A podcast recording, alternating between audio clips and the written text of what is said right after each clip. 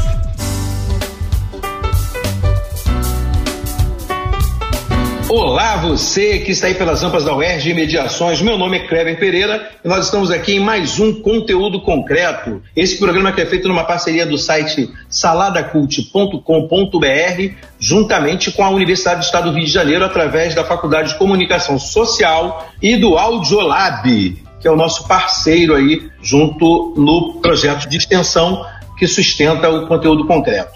Nós estamos aqui hoje para bater um papo sobre fé, o poder da fé sobre o ser humano, o que, que ela pode fazer, o que, que ela pode causar, como essa fé, a positividade, o otimismo podem trazer para o ser humano aquela sensação de completude, de cura. E para falar sobre isso eu não estou sozinho, não. Estou aqui com Leandro Marques, jornalista, rapper, pessoa fora de série. Tem aí uma parceria no projeto Coletando Vidas, um projeto absolutamente lindo coisa de louco, né? Tem vários projetos, várias entradas sociais aí através de ONGs, né? Trabalhou em Caxias, tirando a galera lá do, da Cracolândia de Caxias. É um cara, um cara espetacular, uma alma difícil de se encontrar igual e uma cabeça fantástica. Um homem que faz rapper de 10 minutos, para mim, não é, não é pessoa comum, não.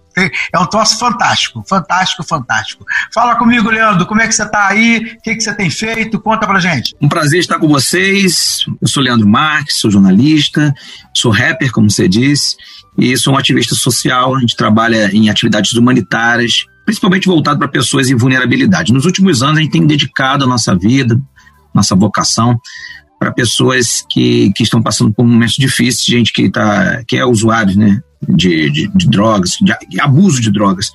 E que quando isso é, se torna é, um, um, problema para a família, quando isso se torna um problema para a sociedade, e aí a pessoa precisa ser resgatada, a gente tem trabalhado nisso. E eu até suspeito falar sobre fé, porque a fé tem sido uma ferramenta muito importante nessa nossa seara né, de, de, de, reinserir essas pessoas, de ajudar não só o usuário, mas as pessoas em volta, né, chamado de codependentes. Eu acho que não houve um momento na história mais pertinente, mais preponderante para falarmos de fé, um momento de pandemia mundial, algo que é histórico, e esse sofrimento, ele, ele leva as pessoas, né, para perto dessa sua espiritualidade. O que a gente precisa fazer é só desassociar a fé da religião, porque a religião costuma dizer que é o instituto da prática de fé, é quando a fé é institucionalizada. Aí tem a prerrogativa do ajuntamento, a prerrogativa da coletividade, e aí a gente precisa fazer essa busca, né, a, a, a raiz da fé. E, e, a fé é uma coisa muito bacana, né? A gente estava conversando aqui antes, né? E o Maurício falou uma coisa muito legal. Ele falou que a religião é como se fosse um hospital, né? A pessoa vai lá, o médico prescreve a receita, porque a pessoa precisa acabar com o sofrimento dela. E aí eu vejo a fé né, como a boa alimentação e a prática de exercícios, né? É algo que a gente vai fazer a vida inteira não é um, um, uma, uma, atitude corretiva, é uma atitude preventiva. Então, valeu, gente. Além do Leandro, temos também aqui o doutor Alexandre Cabral, bacharel em teologia pela Escola Superior de Teologia, doutor em filosofia pela UERJ, doutor em teologia pela PUC, professor adjunto da filosofia aqui na UERJ, professor da casa. Fala com a gente, Alexandre. Obrigado, Kleber, pelo convite. A gente, nos bastidores, sempre aprende uns com os outros. E que tema importante. A experiência da fé como um horizonte de reinvenção de sentido para as nossas dores. Porque esse é um dos temas muito, muito urgentes, porque são muitas as nossas dores no mundo contemporâneo. Os abandonos, as solidões, a experiência da depressão que cada vez cresce mais, os cânceres que cada vez crescem mais, as crises existenciais são muito diversas, como síndrome do pânico, como transtornos obsessivos e assim por diante. Quando a gente experimenta a fé como um exercício concreto de vida, me parece que o que está em jogo nela é fornecer sentido para a vida como um todo. Nas ambiguidades que constituem a vida e também na, naquilo que a gente considera uma dimensão mais luminosa da vida. E, portanto, a fé, ela, muito mais do que um sistema de crenças, ela é, ela é mais uma arte de viver. E eu concordo com alguns autores, autoras, com a vivência de muitas pessoas que não são da, do âmbito acadêmico, que não estão preocupados com a questão meramente conceitual. Eu concordo com muitos discursos que dizem que a fé nos implica por inteiro. Portanto, os nossos desejos, assim como a nossa sexualidade, assim como as nossas esperanças, as nossas dores, os nossos medos, e trabalha-nos por inteiro. Nesse caso, eu acho que a fé tem muito a nos dizer. Ela nos faz perguntar por meio de quais sentidos a vida na sua inteireza vale a pena? Como é que nós sofremos quando sofremos? Como é que nós lutamos quando lutamos? A fé ela não só diz respeito ao que algo é, ela diz respeito a como algo pode ser. Portanto, como disse o pensador Kierkegaard, que é um pensador cristão do século XIX, dinamarquês, filósofo e teólogo, ele dizia que a fé ela injeta possibilidades. Ela injeta nem sempre ela muda algo, mas ela nos muda em meio a algo. E por isso as nossas dores começam a ser novas dores. E nesse sentido, a fé vai sempre rimar com aquilo que o apóstolo Paulo botou como tríade: fé, esperança e amor. É, eu vou destacar a esperança, não no sentido de uma espera, mas no sentido de uma reoxigenação da vida. A vida produzir novos horizontes, novas possibilidades de si. E nesse sentido, uma pessoa que sofre exercendo a fé, ela tem muitos outros oxigênios para que possa respirar em meio ao furacão pela qual ela perpassa. Não é à toa que a tradição bíblica muitas vezes conjuga a fé com experiências concretas de muito desafio. Por exemplo, a abertura de um mar, andar num deserto, a solidão de Jesus com a figura mítica do diabo num deserto enfrentar a fome num deserto. Tudo isso diz respeito a uma fé que não maquiou a vida, mas que produziu vida em meio aos desertos da vida. E por isso ela pôde transfigurá-los. Pôde passar pelo Mar Vermelho, caminhar sobre as águas, que são imagens muito mitológicas por um lado, mas muito concretas por outro. Nesse sentido, a fé não é um colorida da vida. A fé é tornar vida obra de arte mesmo que as dores por vezes retirem da gente muito do nosso ar, a fé traz novos ares para que a gente continue a teimar que viver continua valendo a pena. Caramba! E por último, mas não menos importante, o meu companheiro Maurício Zagari, jornalista, escritor de livros, e eu vou começar já essa entrevista também com ele. O Maurício se apresenta e já fala para gente aí um pouquinho sobre o papel do sofrimento na fé. Como é que é isso, Maurício, para você? Como é que foi no seu livro? Conta pra gente. Fala, Maurício, com o pessoal. Oi, Kleber, Leandro, Alexandre, prazer estar aqui com vocês, com você que está nos ouvindo aí também na rampa e nos arredores, né, ou através do, do podcast. É muito bom compartilhar esses pensamentos com vocês. É, eu costumo entender que o ser humano ele é, na sua integralidade, um ser essencialmente espiritualizado. Quando você olha para as sociedades do mundo como um todo, de todas as épocas, você começa a se convencer de que o ateísmo é uma anomalia para o ser humano, porque sejam as atuais sociedades, ou as, as sociedades tribais, as sociedades milenares, aquelas que nós nem chegamos a conhecer pessoalmente, como os maias, os astecas, né, povos celtas, você sempre vai encontrar espiritualidade nessas populações. E aí independa-se da manifestação que ela traz. Né? Alguns vão acreditar, vão ser panteístas, vão acreditar numa divindade natural, outros vão acreditar no Deus dos cristãos, outros vão acreditar é, no Deus dos islâmicos, enfim. o fato é que a espiritualidade faz parte do que é ser humano. Nesse ponto de vista, é, não se pode isolar a espiritualidade da busca da mitigação do sofrimento. Né? Uma vez que a gente sofre como um ser integral, ou seja, se o nosso corpo, a nossa é, sofre, a nossa parte espiritual também sofre, você procura, eu vou fazer aqui um exagero, né, para fazer compreender, você está com uma dor no seu corpo, você procura um médico, porque o seu corpo precisa de uma solução. Mas você, a sua parte espiritualizada, a sua parte espiritual, também busca algo. Às vezes você não tem um câncer, não tem um, uma doença física, mas você tem uma doença de alma, que eu acho que é aquilo que a gente chama de sofrimento, né? Sejam as suas ansiedades, sejam as suas o seu luto, seja o seu desgosto, enfim. Você pode é, criar aqui uma miríade de possibilidades de sofrimento.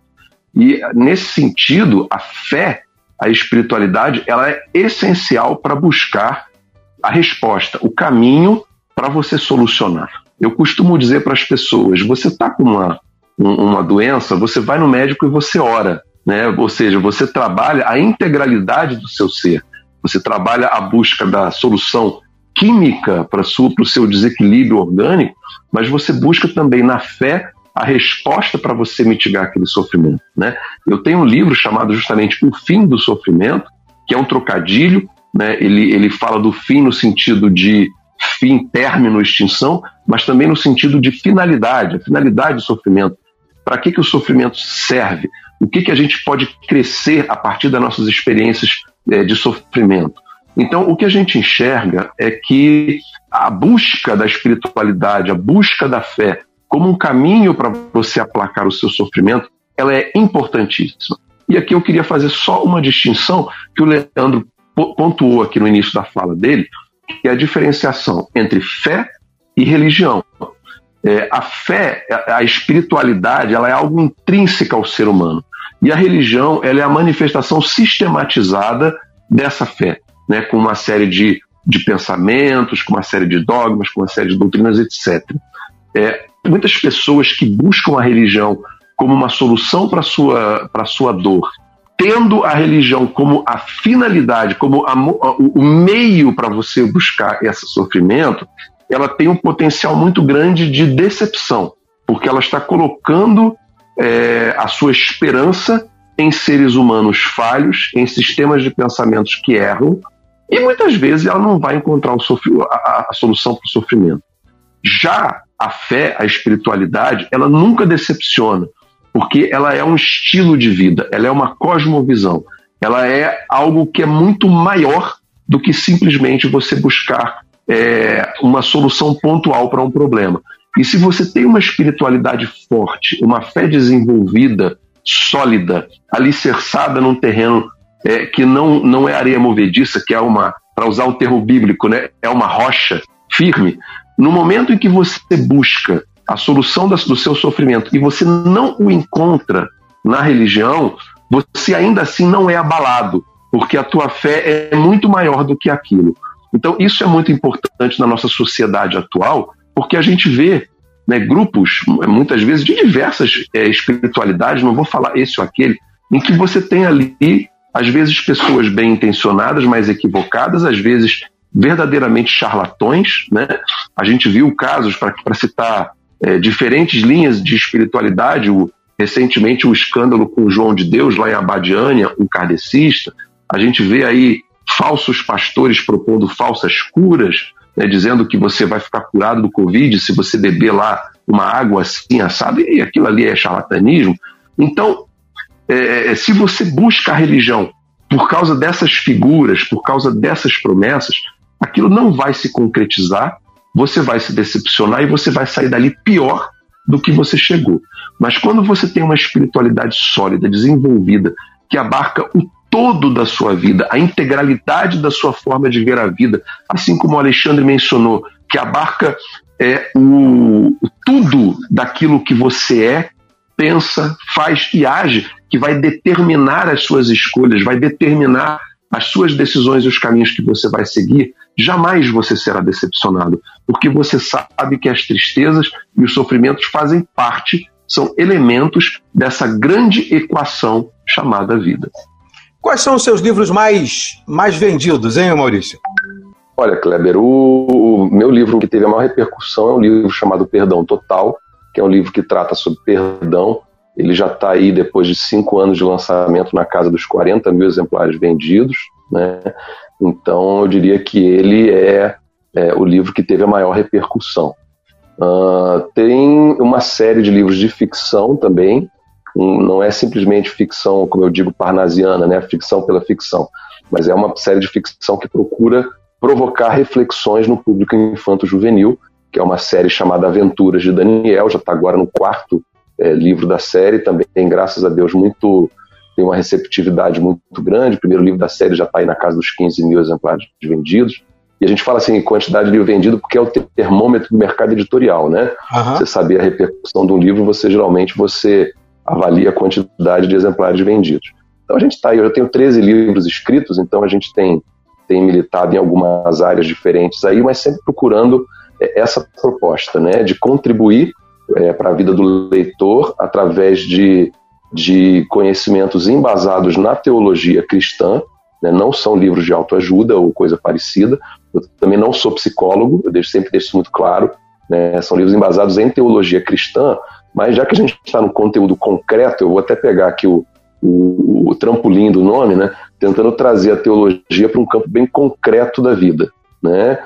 Porque a gente sabe que existe o campo do pensamento e existe a aplicação prática. Para a gente trazer, quem está falando questões é, de, de, aqui na universidade, né? é como você falar de de ciências aplicadas e ciências de base, né?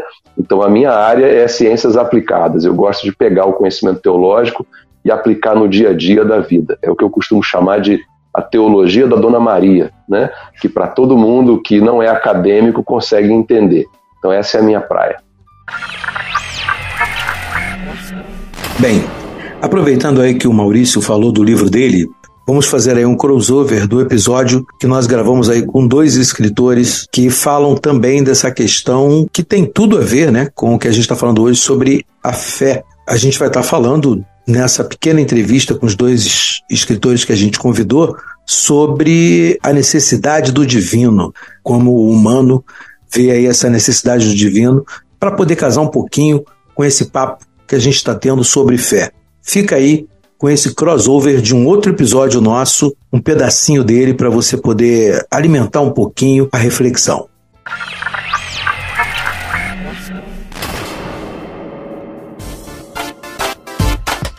Você está ouvindo Conteúdo Concreto. Eu estou aqui para conversar sobre uma questão, no mínimo emblemática, né? A demanda do ser humano por deuses, por, pela religiosidade. A gente vai conversar um pouquinho sobre isso. Eu estou aqui com o professor Gustavo Bernardo Krause. Tudo bom, Gustavo? Tudo bem, como é que tá? Tranquilo. Ele é do Instituto de Letras aqui da UERJ, né, do setor de teoria da literatura e atualmente é também o diretor do vestibular, não é isso? Isso, DESEA, é, Departamento de Seleção Acadêmica. Seleção Acadêmica da UERJ. Está hum. fazendo aí um, uma revolução, trazendo hum. a literatura para o vestibular, tem feito mesas lindas aí, muito bom, vale a pena conferir aí na internet. Estamos também aqui com Paulo Gracino Júnior. Paulo Gracino Júnior, gente. Não é o Paulo Gracindo, entendeu? Isso não tem nada a ver com sucupira, não tem nada a ver com aquela coisa toda. É Paulo Gracino Júnior. Tudo bom, Paulo? Tudo bem, tudo bem, beleza. É, Paulo é professor, né? Também da área de ciências sociais, escreveu um livro chamado A Demanda por Deuses. Espetacular o título. Vamos começar esse nosso papo falando sobre a publicação de vocês. Você escreveu um livro, não foi, Gustavo? Isso. A ficção de Deus. O que, que, é isso, meu Deus do céu? Conta pra gente o que é ficção de Deus. A, a minha pesquisa era buscar a interface né, entre sempre filosofia e literatura no âmbito da, da, da, filosofia e teologia. Então, verificar qual era a relação da literatura com a religião. Em particular, fechei o foco no personagem Deus.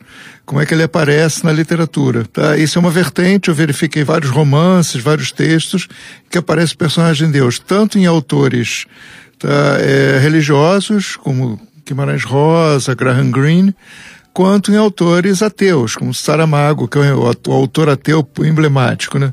Então, tentando verificar como é que cada grupo desses, cada autor, tratava Deus como seu personagem. Procurei ver também Deus como personagem no livro sagrado, quer dizer, na própria Bíblia, a partir de um autor que é religioso, é, genial, chamado Jack Miles, é, em que ele faz do, uma, uma duologia, dois livros chamados Deus, uma biografia, que trabalha o Antigo Testamento, e Cristo, uma crise na vida de Deus, que ele vê o, o Novo Testamento. E ele, é, nesse livro, ele é religioso, mas ele vê na perspectiva de um professor de teoria da literatura, que ele também é. Então ele vê o lê a Bíblia como ficção. Então vê qual é a força que tem o personagem Deus, principalmente no Antigo Testamento, já que ele quase não aparece no Novo. Né? Então ele vai trabalhar esse personagem. Eu lidei com isso, quer dizer, vendo tanto o livro sagrado como o livro ficcional, tá? quanto os romances, como eles trazem, tanto de autores religiosos quanto de autores não religiosos, e até ateus militantes, que é o caso do Saramago, como é que eles trabalham com a figura do personagem Deus. Caramba, eu vou voltar no Gustavo, mas eu quero falar um pouquinho do livro do, do Paulo. Paulo, o seu livro, ele fala do que? Ele aborda essa temática aí que invade a, a, a, o palco da religião, do, dos seres humanos e o divino, em que pé? Como é que ele está no teu livro? Bom, esse livro é fruto da minha tese de doutorado defendida aqui na UERJ em 2010. É, já estudo sociologia da religião faz alguns, algumas décadas, né, desde do, da graduação. E a ideia, embora essa, é, esse título seja um título teoricamente religioso, mas é um título que vem da, da teoria econômica, né? A ideia de economia da demanda economia da oferta, né? É um debate com os economistas, como acho que é, boa parte das pessoas devem saber, a sociologia ela passa por uma crise de, de paradigmas e os sociólogos buscaram nas últimas décadas um diálogo com a economia e alguns sociólogos propuseram que, geralmente americanos, propuseram que a, a demanda por deuses ela, era, ela fosse algo constante na história da, da humanidade e eu proponho que essa demanda ela é variável, né? Esses sociólogos americanos eles acreditam que ela está condicionada a uma oferta, é, a visibilidade dela está condicionada a uma oferta maior de bens religiosos, né? E eu digo que não, né? Que ela está condicionada a uma modulação social durante o tempo, né? Por exemplo, a forma como nós, acho que o grande motor da crença é, é no discurso sobre as divindades, ela é a, a a ideia de finitude. Né? Então nós temos ideias de finitude e a forma como nós lidamos com essa ideia de finitude, ela modifica a forma como nós lidamos com o discurso sobre a morte. Né? E eu tento mostrar como que em lugares diferentes, né, é, comparando Europa, Brasil, alguns lugares do Brasil, essas demandas elas são moduladas por questões é, sociais, né, por questões locais, né. Então, por exemplo, aqui no Rio de Janeiro, a forma como a gente lida com a precariedade da vida, não só a, a iminência da morte, mas a precariedade da vida terrena, né, do tempo que estamos aqui, a incerteza, etc., ela é uma grande fonte alimentadora das igrejas evangélicas, né, que conseguiram é, trazer o discurso muito mais para um discurso de curto prazo, né, de resolução de problemas de curto prazo, ao passo que as igrejas protestantes tradicionais, o catolicismo, ela se foca muito no, numa teodiceia de longo prazo, etc. Então, a forma como a gente vai lidando com a morte faz a gente lidar com, com, com o discurso sobre o sagrado, né? sobre é, o discurso religioso. Né? Então, acho que foi mais ou menos isso que eu tentei tratar. É lógico que tem muitos dados quantitativos ali no meio, estatística e tal, mas é, é, eu tentei lidar com essa coisa menos, menos dura da sociologia, né? Você ah, tem legal. que comprovar, mas eu tentei lidar com essa questão mais do, do, do sensível, né? Teve uma coisa que enquanto a, o, o Gustavo falava, me chamou a atenção, né? Que é a questão do ficcional. Para vocês de literatura, o que raios é ficção? Né? o que, que é ficcional? Porque essa, essa entrada né, no título de ficcional tem uma um viés como tem demanda, né? No livro do Paulo. Acho que tem. Eh, vou restringir e depois aumentar. Quer dizer, no, no campo da, da, relação com a religião, o ficcional deriva da religião. Quer dizer, eu acho que o, no princípio a literatura é a religião. Essa tese que eu, que eu dei, uma das teses que eu defendo no livro, que no princípio tá, o imaginário, o ficcional se apresenta não como ficcional, mas como verdadeiro, embora transcendente, indemonstrável, incognoscível, mas uhum. se apresenta como verdade. Quer dizer, e, não, e, e, até hoje, né, normalmente quem crê, não crê que está crendo numa ficção, crê que, que existe tá, um, um ser superior, é, uma, uma entidade, lá o que seja, porque justifica toda a sua crença, todas as suas orações. Tá? Mas eu. É, que eu acho que eu, que eu, que eu comprovei, quer dizer, que a, a ficção, a religião começa dentro da estrutura de ficção, tá? Só que a ficção não apresentada como ficção, mas como verdade. Uhum. E depois ela se, se, separa, quer dizer, no princípio, tá? a poesia é reza. E a reza até hoje tem forma, tem normalmente forma de poesia. Tá? E todos os componentes da religião têm o mesmo valor que os componentes da literatura. Por exemplo, o aspecto de catarse tá, de uma ficção que nos permite purgar sentimentos reprimidos, tá, você encontra na relação religiosa. Tá, um exemplo bem, bem um pouco mórbido, mas bem simples. Tá, você morre uma pessoa muito próxima a você, nós demoramos muito a realizar essa morte. Então você é capaz de ir no velório e não conseguir chorar, emocionalmente você ainda não fechou, ainda não, não caiu a ficha. Né? Então você tem dificuldade de chorar, fica até preocupado que os outros vão achar você insensível e tal. Mas na hora que alguém, normalmente um leigo lá, ou, tá, vai fazer uma reza pra, na hora de fechar o caixão, etc., vai fazer uma reza, você imediatamente se comove, né? porque a reza que é a poesia que permite a catarse de um, sentimento reprimido. Você não chora exatamente por aquela pessoa que morreu, mas por todas as, as perdas simbólicas que são evocadas pela reza, que é a poesia. Tá? Então permite essa, essa reação. Você até chora mostrando o rosto, para todo mundo ver que você está chorando e tal, ali. É, depois volta, volta a, no dia seguinte você é capaz de chamar a pessoa do lado, porque vai demorar muito a realizar tá, de fato essa morte, mas você vai precisar da literatura. Tá? Então você precisa da literatura pra, do, do ficcional para soltar sentimentos reprimidos. E, e a literatura, no momento que você a vive, né, você a vive como real, né? não, não só como real, como mais real do que o real.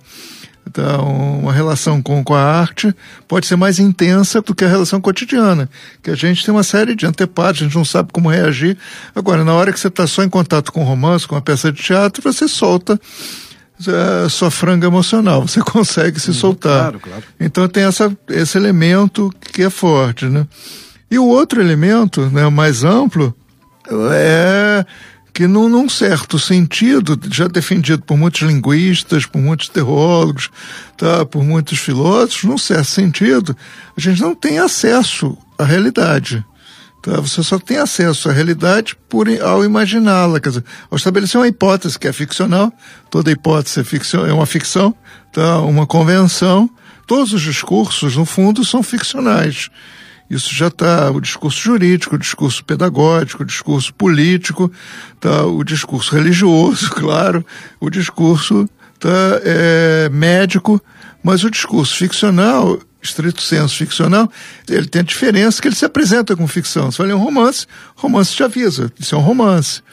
Tá? Então você pode ler sabendo que aquilo não é verdade. Exatamente por isso você pode lê-lo como se fosse mais verdadeiro do que a verdade.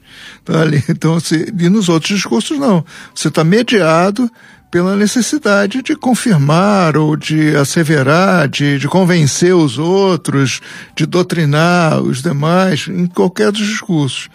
Uma frase de um, de um filósofo do Kant, né? A ficção é mais real do que o real. Tá? Porque ela tem uma sensação de realidade maior. Até porque ela se preocupa em fechar né, as, as arestas que ficariam abertas Exatamente. Se, diante do que é Exatamente. mitológico, do que é. Você controla explicado, claro. é, dentro de uma noção de, de controle. É. E isso me levou a uma coisa que o Paulo falou, né? Sobre é. tornar mais sensível. Será que tem a ver com isso, Paulo, com tornar mais sensível, talvez toda essa articulação que a gente faz, esse pensamento que, que, que o homem acaba fazendo nos grupos e tal, tem a ver com tornar mais sensível para ele? Sentir mesmo de verdade? Aí ele faz a partir do que ele pode criar como ficção? Bom, é, falando especificamente da questão da, da religião, a religião sempre foi é, vista, né, principalmente pelos antropólogos que exploraram mais essa dimensão da religião, como é, uma expressão da sensibilidade humana, né, uma expressão do, no, do da não razão, etc. Né? E a religião institucionalizada, né, ela foi vista como uma espécie de racionalização e uma perda dessa sensibilidade. Né? E aqui no, no, no Brasil também, né, a, a, o caráter é, vamos, ver, vamos dizer, sensível, emocional, né, ele que já estava enquadrado é, em teologias mais antigas, como católica é, tradicional, não a católica popular, né, uhum. que ainda a emoção ainda extravasa muito, você tem lugar para improviso, etc. No catolicismo tradicional, romanizado, essa sensibilidade está muito controlada. Né? controlada. Né? E no protestantismo tradicional também, né? As hierarquias uhum, fazem uhum, esse claro, papel. Claro, claro. Agora, no pentecostalismo, que é o grande bom aqui no, no Brasil, né? essa emoção ela, ela extravasou, né? É lógico que a gente está vivendo um momento hoje em que algumas instituições religiosas pentecostais, eu vou chamar de pentecostais, mas tem um monte de denominações é, que os sociólogos usam, usam para essas igrejas mais recentes, né, da uhum. Igreja Universal para cá, né? Mas todas ainda se fundamentam no, na ideia de Pentecostes, etc., que está lá no Atos 10 do, dos Apóstolos. Enfim, essas igrejas, essas religiões, como ela, ela era começa com uma auto-organização, né, ela acaba trabalhando ou operando num, num, nicho popular em que a sensibilidade, as emoções, elas não eram ainda ou não exploradas, ou, ou né? não eram é, é, exploradas, mas elas também não, não, não eram domesticadas, né? Sim, não, sim, claro. As pessoas não passaram por aquele por um processo de domesticação da, das emoções, entendeu? Não, não há problema em nas classes populares em se falar alto, em se demonstrar, se chorar. É uma expressão corporal e uma expressão muito legal e muito muito acima do que é, em termos de do que um, um francês chamou Roger Bastide chamou de sagrado selvagem né é um êxtase né então aquilo lá seria mais próximo do sagrado original para esse ramo da antropologia do que um um cara com um terno, com a gravata, com a Bíblia debaixo do braço, indo para a igreja serenamente, né? Caramba, é é porque são muitas coisas, né, que vão surgindo na nossa cabeça e muitas articulações. Não acredito que seja um tema que a gente consiga dar conta e acabar com ele de maneira nenhuma, mas é um tema sobre o qual a gente pode se debruçar e falar durante muito tempo. Uhum. Né, eu queria agradecer, Gustavo, a tua presença aqui. Queria agradecer, Paulo, a tua presença aqui conosco, tá? Este episódio conta também com áudios sonoras da série O Sagrado de 2010 da Rede Globo, com falas de líderes religiosos, também para sua reflexão sobre questões da fé, da eternidade e da presença de Deus na vida dos homens.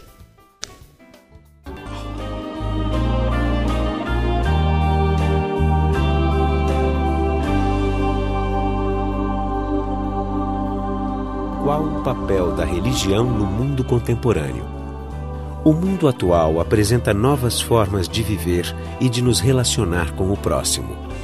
Recebemos informações que nos ligam a pessoas e a lugares distantes.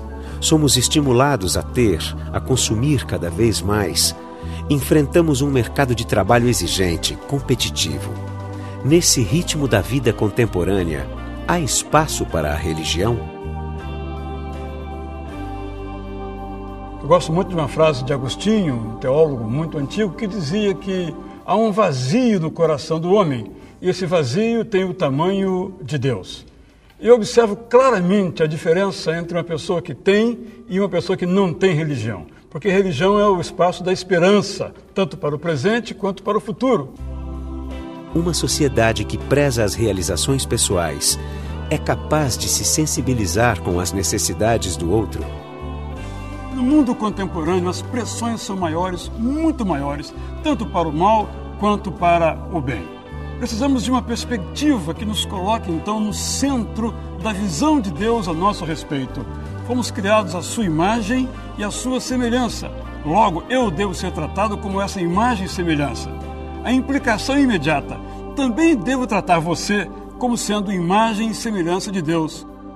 Se todos nós tivéssemos essa perspectiva, o mundo seria muito, muito melhor.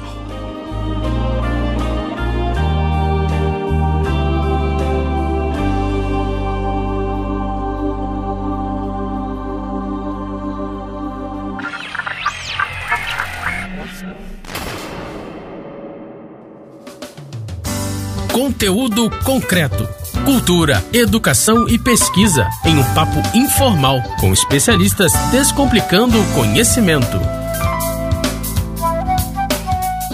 Eu queria só uma, uma fala tua, Leandro, que você trouxesse pra gente aí como é que é essa coisa da, da superação. Você trabalha com gente que está envolvida em drogadição, com gente que está envolvido em perda de referencial através da droga, por causa da droga. E como é que é essa superação para quem tem fé e para quem não tem fé nenhuma? Você sente alguma diferença? Tem visto alguma diferença? Isso é mais fácil vencer com a fé, superar uma crise como essa? Então, é, eu como jornalista, eu tenho tido assim, uma experiência muito interessante, porque a gente começou dentro do, dentro do, do, do cenário né, do circuito de vulnerabilidade do estado do Rio de Janeiro, que está muito assim, ligado à questão da drogadição, e depois, por causa da, da, da, tarefa, da tarefa acadêmica, a gente começou a, a, ter compaixão por essas pessoas. E eu, assim, eu posso falar com muita propriedade, ainda que empiricamente, de que a espiritualidade é uma ferramenta assim formidável dentro da minha, da minha área de atuação, né? Que é uma área de reinserção de pessoas, de reinseri-las novamente no seio familiar, de reinseri-las novamente no mercado de trabalho, de, de resgatar pessoas em vulnerabilidade, em complexidade, gente que, que tem hoje quadros de abuso né, de, de, de, de drogas, jovens, né, pessoas de todo tipo. E assim, pessoas às vezes confundem religião com fé e são duas coisas totalmente diferentes. A fé é uma coisa que tem uma prerrogativa individual, que tem uma prerrogativa é, é, metafísica do ponto de vista né, é, pessoal, porém a religião é algo que é e a religião ela tem ela tem isso ela que é a coisa da, da, da comunhão né, das pessoas estarem reunidas ou para aprender sobre né, os dogmas as doutrinas ou para serem levadas a algum ato de fé coletivo dessa, dessa prática né, do ajuntamento e aí a gente volta para as origens da fé. A gente precisa agora estudar o que é fé, até do ponto de vista individual, para justamente desassociar da religião. É, é algo assim, para mim, é algo assim, é, é, tipo estudar física quântica, né? É uma coisa muito complexa. E a gente ainda está arranhando ainda a superfície disso tudo, né? E a gente não tem ainda muitos elementos, talvez daqui a alguns anos a gente tenha. E para mim é fascinante falar sobre esse assunto, um assunto que, que a gente a gente mergulha é, do ponto de vista religioso, né? Eu posso dizer porque eu também sou um, um, eu me considero um religioso, ainda que sofrendo preconceito de mim mesmo. Então, eu costumo dizer, Kleber, que seria covardia tratar, né, dessa, desse tema dentro desse universo da drogadição. Porque, principalmente no Brasil. No Brasil hoje, como a gente já sabe, as políticas em todas as áreas são precárias. E políticas sobre drogas também é, a gente fica devendo, né? A gente não tem assim projetos é, é, assim programáticos, algo que seja assim é, eficaz do ponto de vista da prevenção, né, com crianças e adolescentes, do ponto de vista da abordagem de pessoas em situação de rua, do ponto de vista do tratamento dos codependentes, né, os familiares que, né, que, que são pai, mãe, filho, pessoas que estão ao redor do usuário de drogas, do ponto de vista da desintoxicação e do ponto de vista da ressocialização, a recidadanização de indivíduos que, que, que precisam voltar né, para o seio da sociedade. Então, quer dizer, por causa dessa precariedade do governo, por causa dessa, dessa falta de políticas públicas voltadas para a questão da prevenção e, e, e do enfrentamento ao, ao, abuso de drogas, a gente costuma dizer que a, igreja, a igreja evangélica, a igreja católica, as, as, as instituições né, é, espíritas são, na verdade, responsáveis aí por mais de 80% preponderantemente na classe C, D e E da recuperação de pessoas em situação de abuso de drogas. Então a igreja tem um papel muito importante, né? A igreja católica, a pastoral de rua, as igrejas evangélicas com os trabalhos na madrugada, o, né, as instituições espíritas, kardecistas, que fazem um trabalho maravilhoso tentando resgatar esses seres humanos que se perderam na vida, né, por causa de... E o problema não é a droga, a droga é só uma, uma forma da pessoa gritar por socorro. Eu costumo dizer que a droga é, é o pedido de socorro, né, é, é tipo, é como se fosse um, um como é, como é, um, um salva-vidas, né? É uma família que está doente e teve um na família que teve a coragem de gritar para o socorro. Ele gritou e aí ele usou droga para poder acender um alerta, que é um problema genérico dentro da família. Pô, a questão toda é que nós vivemos num país muito místico. O, o, Brasil é um país muito místico. Desde a nossa fundação, quando o Pero Vaz Caminha reza a primeira missa lá, né?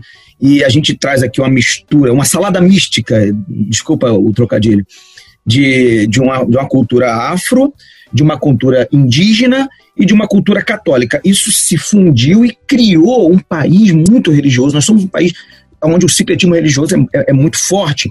Então, quando alguém tem uma síndrome de abstinência de droga, quando o cara tem uma overdose, é, quando o cara tem uma fissura, é, as pessoas não vão procurar o CAPS, não vão procurar o psicólogo, o psiquiatra, não, vão procurar o curandeiro, o pajé, a benzedeira, o pai de santo ou o pastor. Porque, na verdade, ele não está com síndrome de abstinência, ele está com um capeta no corpo que tem que tirar.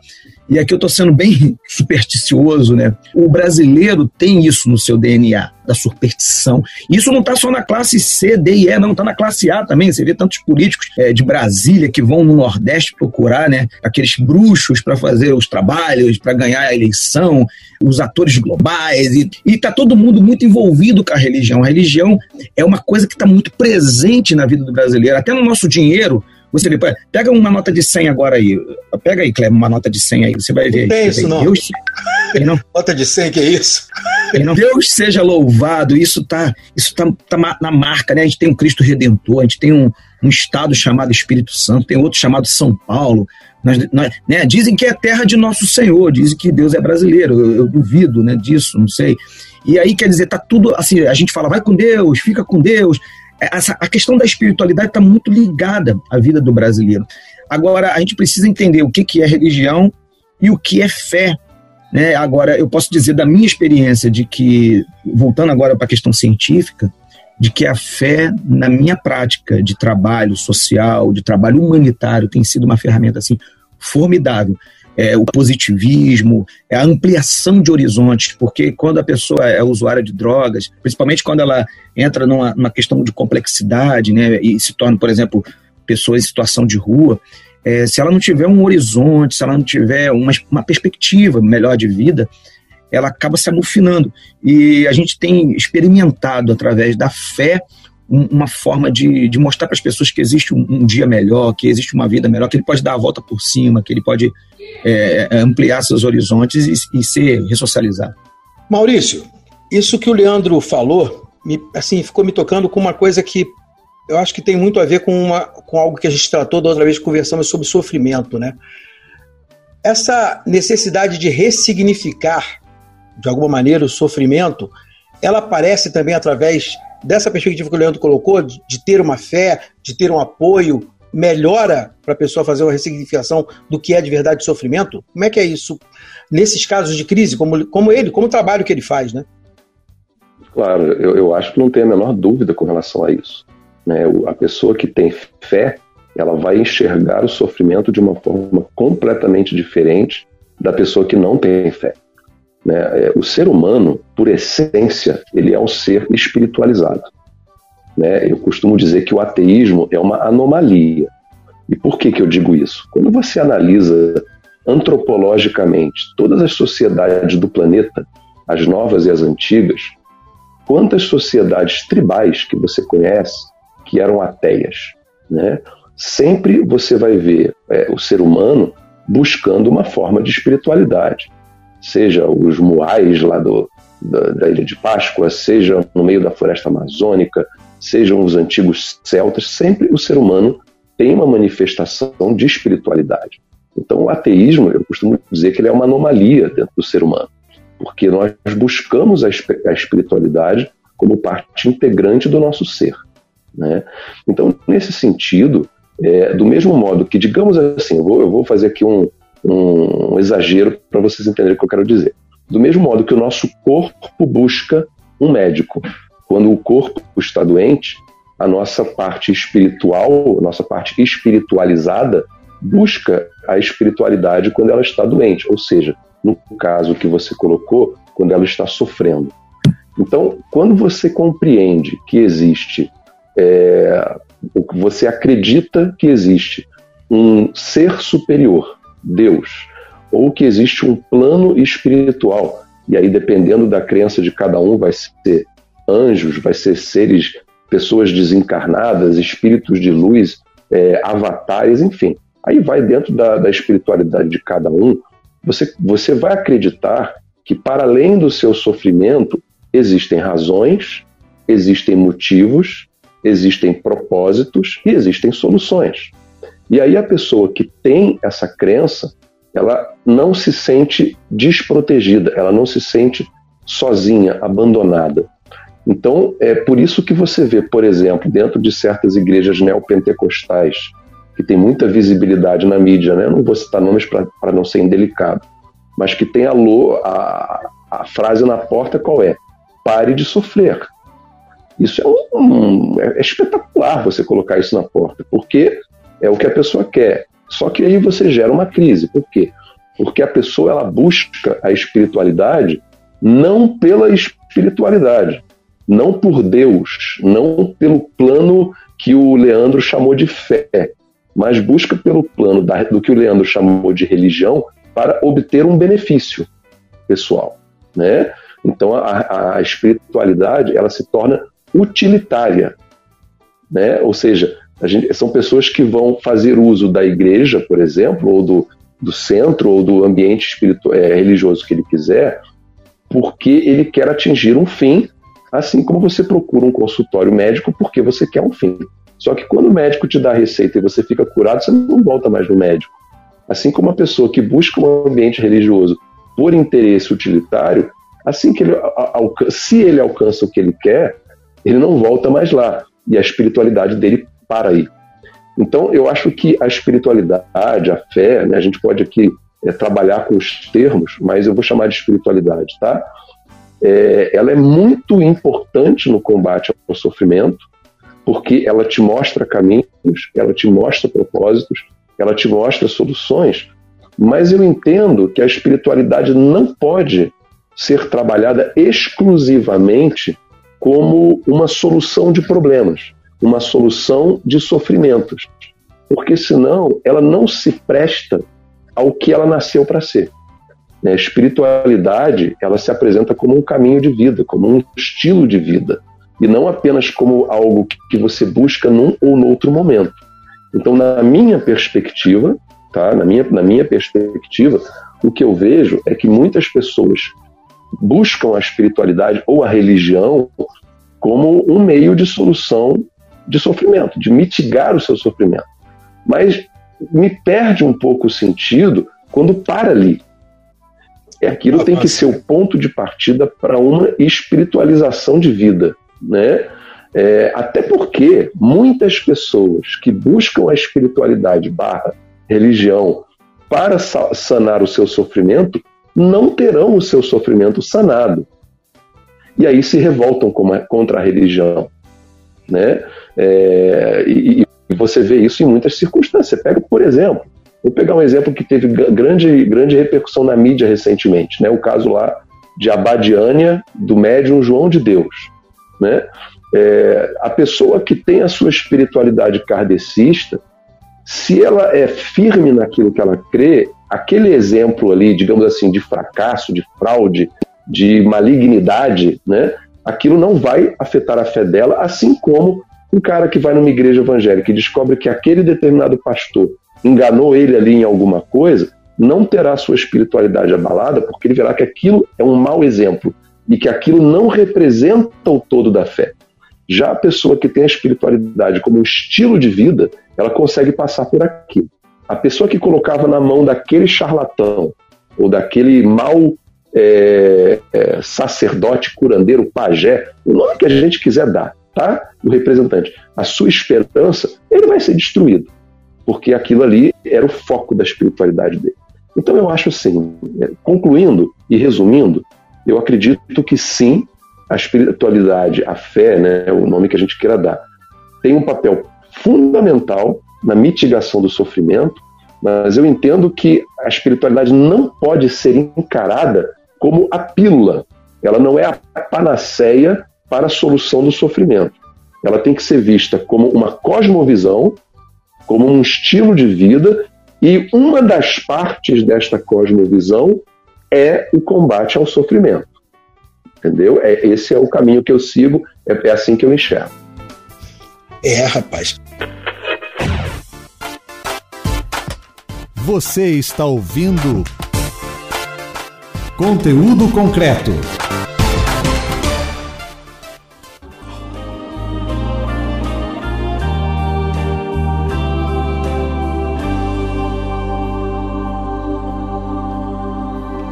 Todos possuímos um conjunto de elementos que nos definem como seres humanos e indivíduos únicos.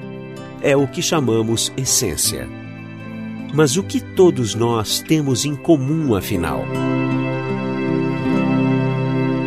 Ser humano tem muito em comum com todos os outros seres vivos, mas tem algo de único. Esse algo de único é sua capacidade de autotranscendência. O ser humano tem em si a centelha divina. Ele é feito, criado à imagem e semelhança de Deus, o Criador. E ele é o único ser da criação que tem isso. Isso faz com que ele seja capaz de ouvir uma palavra que vem de além dele, de outro que é transcendente. Somos os únicos seres espiritualizados, dotados de fé em forças transcendentes e capazes de ver sentido numa existência que vai além da vida.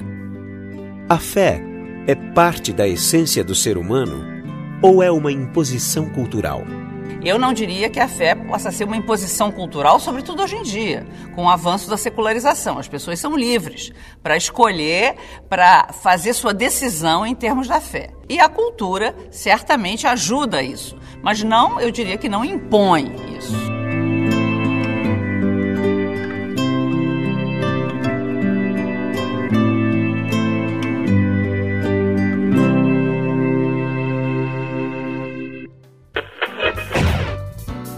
A gente vai agora para essa terceira rodada que eu acho que é a, a, a, parada mais complexa, né? Alexandre, a fé como um fenômeno, diante disso que o Maurício e o Leandro já abordaram, a fé como um fenômeno metafísico, ela tem essa, segundo a ciência, essa influência toda mesmo? A gente tem essa perspectiva e pode garantir cientificamente? Isso tem um caminho para a gente poder olhar para isso? Kleber, Obrigado pela pergunta. Olha, eu vivi 19 anos direto sendo pastor presbiteriano e acadêmico a maior parte do tempo. Então, a minha experiência de espiritualidade se deu dentro de uma religiosidade muito, muito, muito datada historicamente e muito concreta no contexto social brasileiro. Entretanto, eu ajudei a criar, eu ajudei a criar uma comunidade que é uma comunidade protestante de caráter ecumênico, que é o que tem mais a ver comigo se eu for falar qual é o seu lugar de fala, eu falaria: eu sou um ecumênico de matriz protestante. E nesse sentido, eu comecei não só por questões acadêmicas, mas também por questões pessoais a me interessar por religiosidades que são consideradas sociologicamente minoritárias. Né? São, são experiências que são minoritárias nesse, nesse aspecto sociológico e tenho aprendido demais. E tenho não só publicado coisas, como aprendido, entrevistado. Então, apesar de eu fazer parte dessa matriz protestante, eu tenho aprendido demais com outras possibilidades de religiosidade. Uma das questões em relação à fé é a gente, é a gente perceber que a própria palavra e o conceito nascem de um contexto histórico judaico-cristão. Ou seja, é o universo bíblico que nos legou essa palavra fé no Zen budismo a gente não encontra dessa maneira. Nos Vedas, a gente não encontra, no que a gente chamou no Ocidente de hinduísmo, a gente encontra algo próximo, mas não do mesmo modo. É, em, em, em, culturas xamânicas, a gente não encontra a ênfase que se encontra. Na filosofia grega, a, o verbo crer, pisteo, ele é uma ofensa, ele é um grau inferior do conhecimento. Então, a nossa tradição judaico-cristã nos legou uma experiência muito interessante, me parece, que tem muito a ver com o meu caminho pessoal, que é a experiência que eles tiram de uma matriz matrimonial. Em hebraico, tem duas grandes palavras para a gente descrever a fé. Assim como nos, nos evangelhos e na literatura do Segundo Testamento Bíblico. Essa, essa experiência, esses termos, eles são tirados da experiência do matrimônio, que significam basicamente entrega ou seja, confiabilidade, entrega, que é numa relação matrimonial, relação de entrega, de confiabilidade, e uma outra possibilidade de tradução é veracidade, transparência. Então, são duas palavras que eu diria que são importantes para a gente compreender que na tradição de Israel, a fé ela é histórica, ela é comunitária e singularizada, é o povo que crê, e são os membros do povo que creem. Então é uma elaboração simultaneamente individual e coletiva. E ela faz parte da concretude histórica daquele povo. É o Deus de Israel que ouviu o clamor, o sofrimento do povo e interveio na escravidão do Egito, escravidão secular, diga-se de passagem. Então, todas as experiências de fé tem a ver com a transformação histórica do povo e das pessoas da singularidade.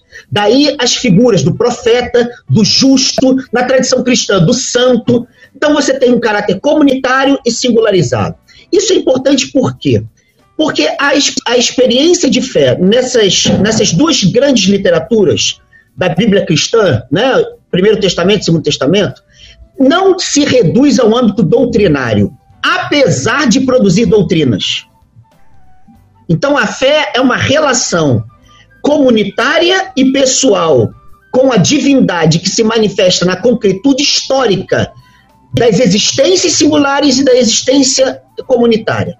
E que aparece sempre de maneira libertadora. Então, tem um problema dos sofrimentos históricos, que na tradição judaica, mas também cristã, chama-se iniquidade, que não é qualquer mal e nem qualquer sofrimento é, sobretudo, o mal e o sofrimento atrelados à injustiça. E são muitos os sofrimentos nesse mundo bíblico e também extra-bíblico que tem a ver com a iniquidade. E nesse sentido, a fé, como disse o teólogo Paul Tillich, é um ato da pessoa inteira de ser e estar possuído por aquilo que nos toca incondicionalmente. É assim que ele fala. O que, que significa isso? Que a fé diz respeito à totalidade de quem somos, nas suas raízes históricas, comunitárias, singulares, afetivas e assim por diante. Não diz respeito a um ato parcial do sujeito na sua relação com o todo. Gostei muito da fala do Maurício. A espiritualidade tem a ver com estilo, com modo de ser, né, com uma cosmovisão. Tem a ver com essa ideia de uma visão do todo, que abarca a vida por inteiro. Eu diria que eu concordo bastante com ele. Por outro lado, a fé é um exercício que se dá mediante essa relação. Então ela é feita de quedas, de superações, de vitórias, de derrotas, mas sempre na concretude de certas experiências que são de aviltamento da condição humana. A grande questão que eu colocaria, também o universo judaico-cristão nos mostra, é que existem experiências de fé, expressão que se usa lá teológica, é idolátricas. Também é chamado de fé, a produção de ídolos. E os ídolos não nos libertam, não produzem liberdade. Os ídolos produzem cativeiros, experiência dos profetas da época do cativeiro da Babilônia. Os ídolos produzem cativeiros. E é a fé que nos faz entregues aos cativeiros Nesse sentido, eu acho que talvez a gente possa falar algo que não é só as ciências é, humanas em geral e algumas ciências médicas que estudam hoje a fé, a filosofia estuda a fé na filosofia da religião, as teologias em geral, cristãs e não cristãs, mas tem algo que talvez seja importante para o nosso debate. Existem fés que produzem cativeiros. O fundamentalismo, essa palavra é presbiteriana, ela é cristã, ela era uma virtude Em 1915, ela era uma virtude nos Estados Unidos da América. Em nove anos, produziu 3 milhões de livros vendidos, 12 livros, chamado Fundamentos, um testemunho da verdade. É um conjunto de livros teológicos que produziu uma corrente, que era uma virtude nos Estados Unidos. E que hoje é um, é um adjetivo negativo pelos efeitos na linguagem bíblica idolátricos que produzem. A questão é de que fé se trata? Porque existem muitos cativeiros, violências legitimadas por experiências religiosas e espiritualidades idolátricas no, no adjetivo bíblico. Eu acho que isso é importante para a gente pensar o que disse muito bem o Maurício. Se a fé ela é um exercício da totalidade do nosso caminho de vida, na nossa pertença às relações humanas, ao nosso exercício da sexualidade, às nossas afetividades, ao nosso convívio político, a gente tem que perguntar pela relação entre quem nós nos tornamos pela fé que nós exercemos. Se nós nos tornamos violentos, a gente tem que avaliar a qualidade dessa espiritualidade que nós eh, dizemos que exercemos. Se nós nos tornamos amorosos, justos, se lutamos por condições equânimes, justas de coexistência de vida na Terra, se nós queremos que tenha um Brasil para Jesus, eu quero um Brasil para Jesus, eu quero também para ateus e ateias, porque fazem parte do mesmo tecido histórico que eu vivo. Eu não posso afirmar a minha espiritualidade em detrimento de vidas que são, vão ser violentadas e vão ser ocultadas, silenciadas em nome da minha espiritualidade. Eu quero um Brasil que tenha para todos e todas. E eu não posso transformar a minha fé numa máquina de guerra contra a alteridade. E nesse sentido, há muitas pesquisas sociológicas, há muitas pesquisas antropológicas, teológicas e também da medicina. Para terminar, na medicina, na Faculdade de Medicina da Federal de Juiz de Fora, eles tipificaram o que eu estou dizendo. Existem espiritualidades que, no momento de dor, de sofrimento, a pessoa com câncer, metástase, estado terminal, há uma qualidade de vida específica no exercício daquela espiritualidade. Existem outras que se dizem espiritualidade que tem uma qualidade radicalmente distinta de negacionismo, de ressentimento, de culpabilização, assim como existe de leveza, de revitalização. Meu avô se dizia agnóstico. Meu avô celebrou a morte dele, 94 anos de idade. Meu avô morreu agnóstico, exercendo uma beleza e uma vida bela no momento da morte. Muitas pessoas que exercem, se dizem exercendo a fé, não morreriam com a mesma beleza de um agnóstico que foi meu avô. Então a gente tem que perguntar pela qualidade de existência que é produzida por meio da fé que dizemos exercer. Se não for assim, a gente vai legitimar os fundamentalismos e as violências religiosas que atravessam a história da nossa, do nosso Ocidente, pelo menos. Você está ouvindo conteúdo concreto.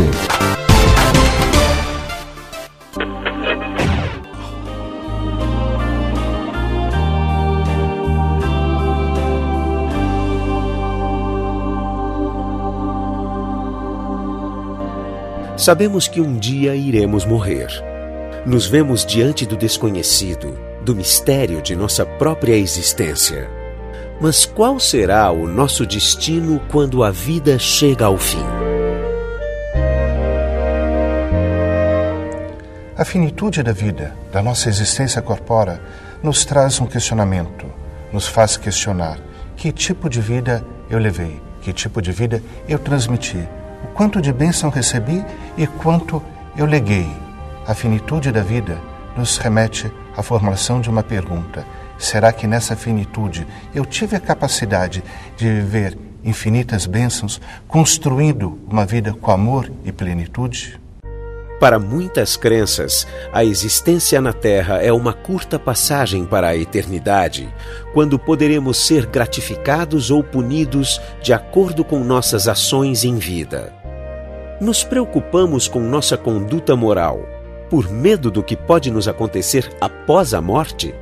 Num primeiro estágio do desenvolvimento espiritual da nossa vida, Podemos realmente nos preocupar em evitar o errado por medo da punição e fazer o certo por vontade da recompensa. Mas, um segundo momento da evolução da nossa espiritualidade, praticamos o certo nesta vida, porque o certo é o certo, e evitamos o errado, porque simplesmente o errado é o errado, e não queremos uma vida marcada por aquilo que seja equivocado, moralmente errado.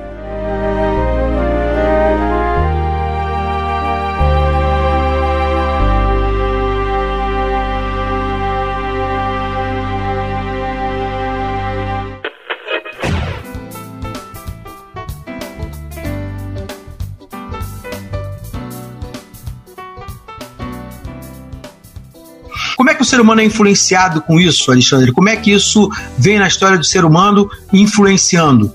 É, a gente tem pouco tempo, mas eu acho que dá para você dar uma cacetada nessa área aí. Puxa, rapaz, essa pergunta demandaria uns três dias para eu pensar, amadurecer, porque essa é uma pergunta que muita gente quer, quer saber. Como é que é possível ter fé? Esse verbo que a gente usa. Como é possível enfrentar com esse, esse outro horizonte que o Maurício tão bem falou, essa cosmovisão, essa maneira de você ser no todo, né? Como é que é possível? Eu, eu diria assim, já que é para dar uma cacetada, que tem um elemento que é de gratuidade na, na espiritualidade ou na fé.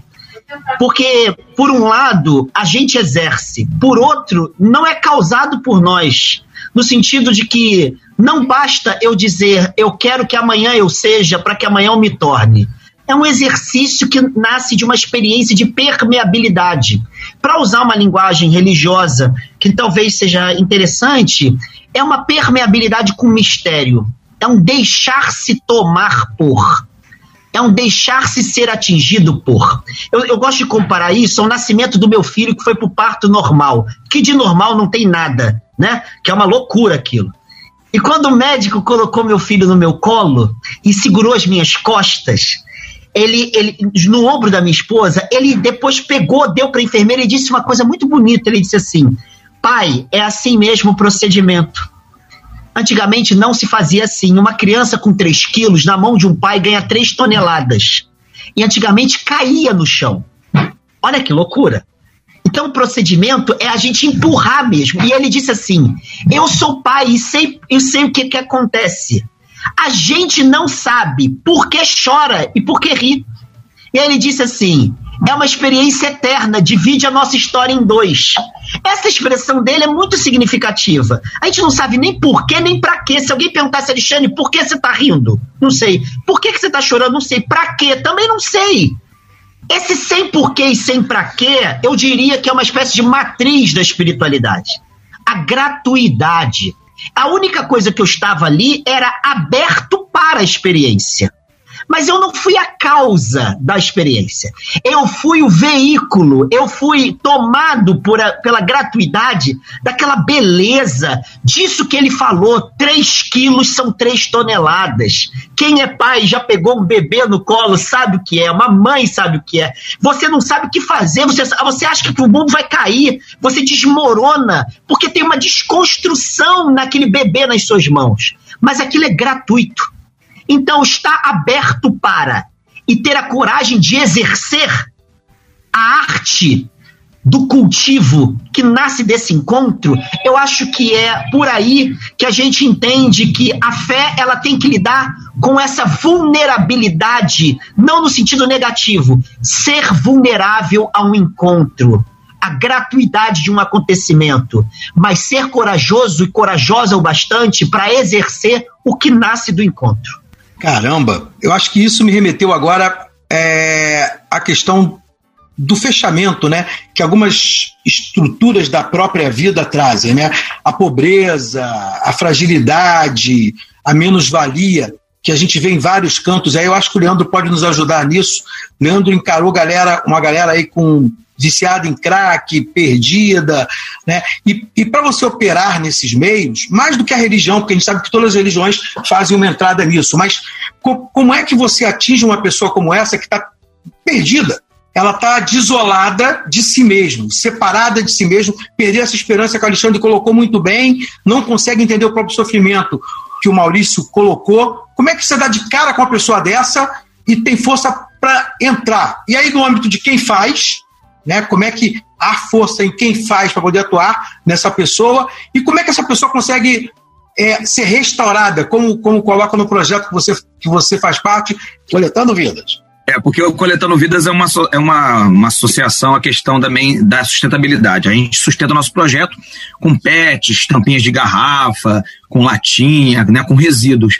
Então a gente costuma dizer que se uma tampinha de garrafa, se uma garrafa PET pode ser reciclada, por que, que o ser humano tem que ser jogado fora? Então a gente pode também reinserir essa pessoa de volta ao seio familiar, de volta à sociedade. E aí o que acontece? Eu sou até suspeito para falar, porque na minha área de atuação, a fé ela é muito preponderante. A fé é preponderante demais porque o Brasil foi fabricado, o Brasil foi construído na base de fé, né? As catedrais, as paróquias, né?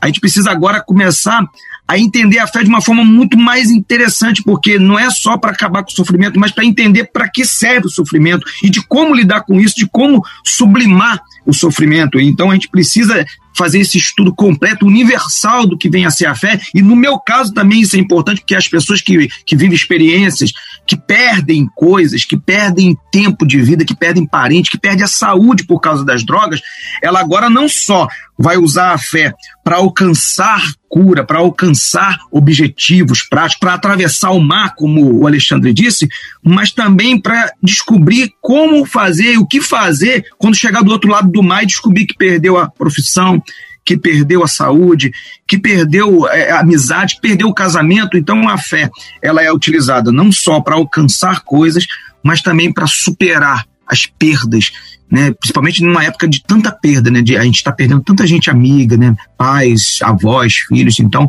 a fé, volta a dizer, sendo redundante, a fé nunca foi tão, tão pertinente, tão crucial para nossa vida. Estudar a espiritualidade, não a religião, mas estudar a espiritualidade, vivenciar a espiritualidade e entender como ela é importante para nossa vida, não só para aquilo que vai vir depois né, da morte, para aqueles que acreditam que existe vida após a morte, um outro tipo de vida, um outro, uma outra dimensão, mas também para entender os sofrimentos desta lida, para entender né, os reveses dessa nossa existência atual. Maurício, isso que o Leandro colocou é profundo, né? Eu queria, a gente está caminhando para o final, e eu queria fechar com uma palavra sua sobre, sobre isso, né? Sobre essa coisa do, do revés, né? Do como a fé influencia nesse momento de a vida deu um revés, te deu um, um, um, como é que a gente fala na, na, praia, né? Um caldo, te deu um caldo. Que uhum. que você, como é que você vê isso? Como é que você tem falado disso? Olha, eu eu entendo que a fé é muito importante para esse momento que a gente está passando. Para aqueles que têm uma espiritualidade ativa, né, que tem a sua fé religiosa, que tem a sua crença em Deus, é, a gente, eu, eu sou um ser espiritualizado, eu acredito na existência de Deus, respeito quem não, não acredita, mas eu, eu penso que a fé ela tem um papel para tanto para o grupo dos que acreditam quanto para os que não acreditam.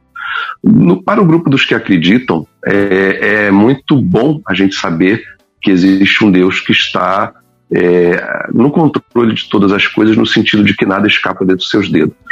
Né? A gente sabe que já houve ao longo da história muitas tragédias e a humanidade está aqui de pé, tocando, aprendendo com os erros do passado, prosseguindo em frente e confiando né, de que existe uma esperança.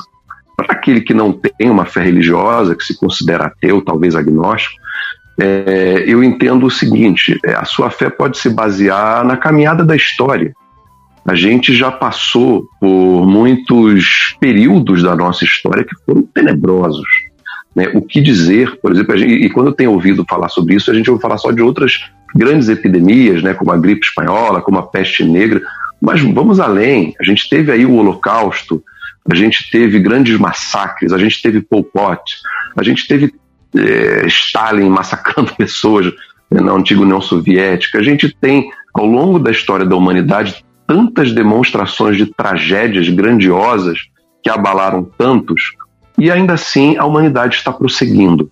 Né? A humanidade ela, ela é muito resiliente, ela vai adiante, às vezes aprende com os seus erros, às vezes não, mas nós prosseguimos.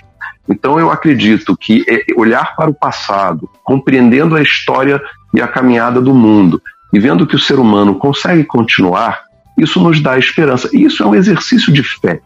Pode não ser um exercício de fé transcendental, né, um exercício de fé no invisível, mas é um exercício de fé a partir de, de um conhecimento histórico. Então, a esperança, devemos ter essa fé sempre viva e assim manter as nossas pernas firmes, nosso olhar no horizonte, encher o peito de ar e caminhar em frente fazendo bem e acreditando que vamos passar por essa e que depois da virada da esquina a gente ainda tem a beleza da vida para continuar é, desfrutando. Queria aí só guardar as despedidas de vocês, começando aí pelo Alexandre. Puxa, brigadíssimo a todo mundo que nos ouviu. Obrigado por vocês, meus colegas aqui de debate, estarem comigo. Aprendi demais, demais, demais. O projeto Leandro é muito legal, muito, muito. Isso é uma fé que transforma deserto em poesia, né? Em jardim. Beleza. Maurício, um sábio, um espiritualizadíssimo, como ele falou no final, né? Um homem que exerce a espiritualidade, falou a partir das entranhas de si e dos seus estudos. E você é um comunicador muito generoso, brilhante, passa a bola muito bem, brinca. Obrigado pelo privilégio de estar com vocês. Um abraço. Leandro Marques. Queria deixar aqui o contato aqui do Coletando Vidas. O nosso site é coletandovidas.org. Se você quiser saber mais sobre o trabalho que a gente faz, de ajudar as pessoas em vulnerabilidade a serem reinseridas no mercado de trabalho, nas suas famílias. É um prazer sempre, assim, um prazer imenso estar com você, Kleber. Despedida, Maurício Zagari. Gente, obrigado, um beijo para todos vocês. Prazerzão conhecer o Alexandre e o Leandro. Kleber está aqui com você de novo, poder contribuir de algum modo. E um grande abraço para todos aqueles que estão nos ouvindo. Fiquem firmes, tenham fé. E para você que ficou aí com a gente nesse exercício de fé, Fica com Deus e até a próxima. Conteúdo concreto. Cultura, educação e pesquisa em um papo informal com especialistas descomplicando o conhecimento.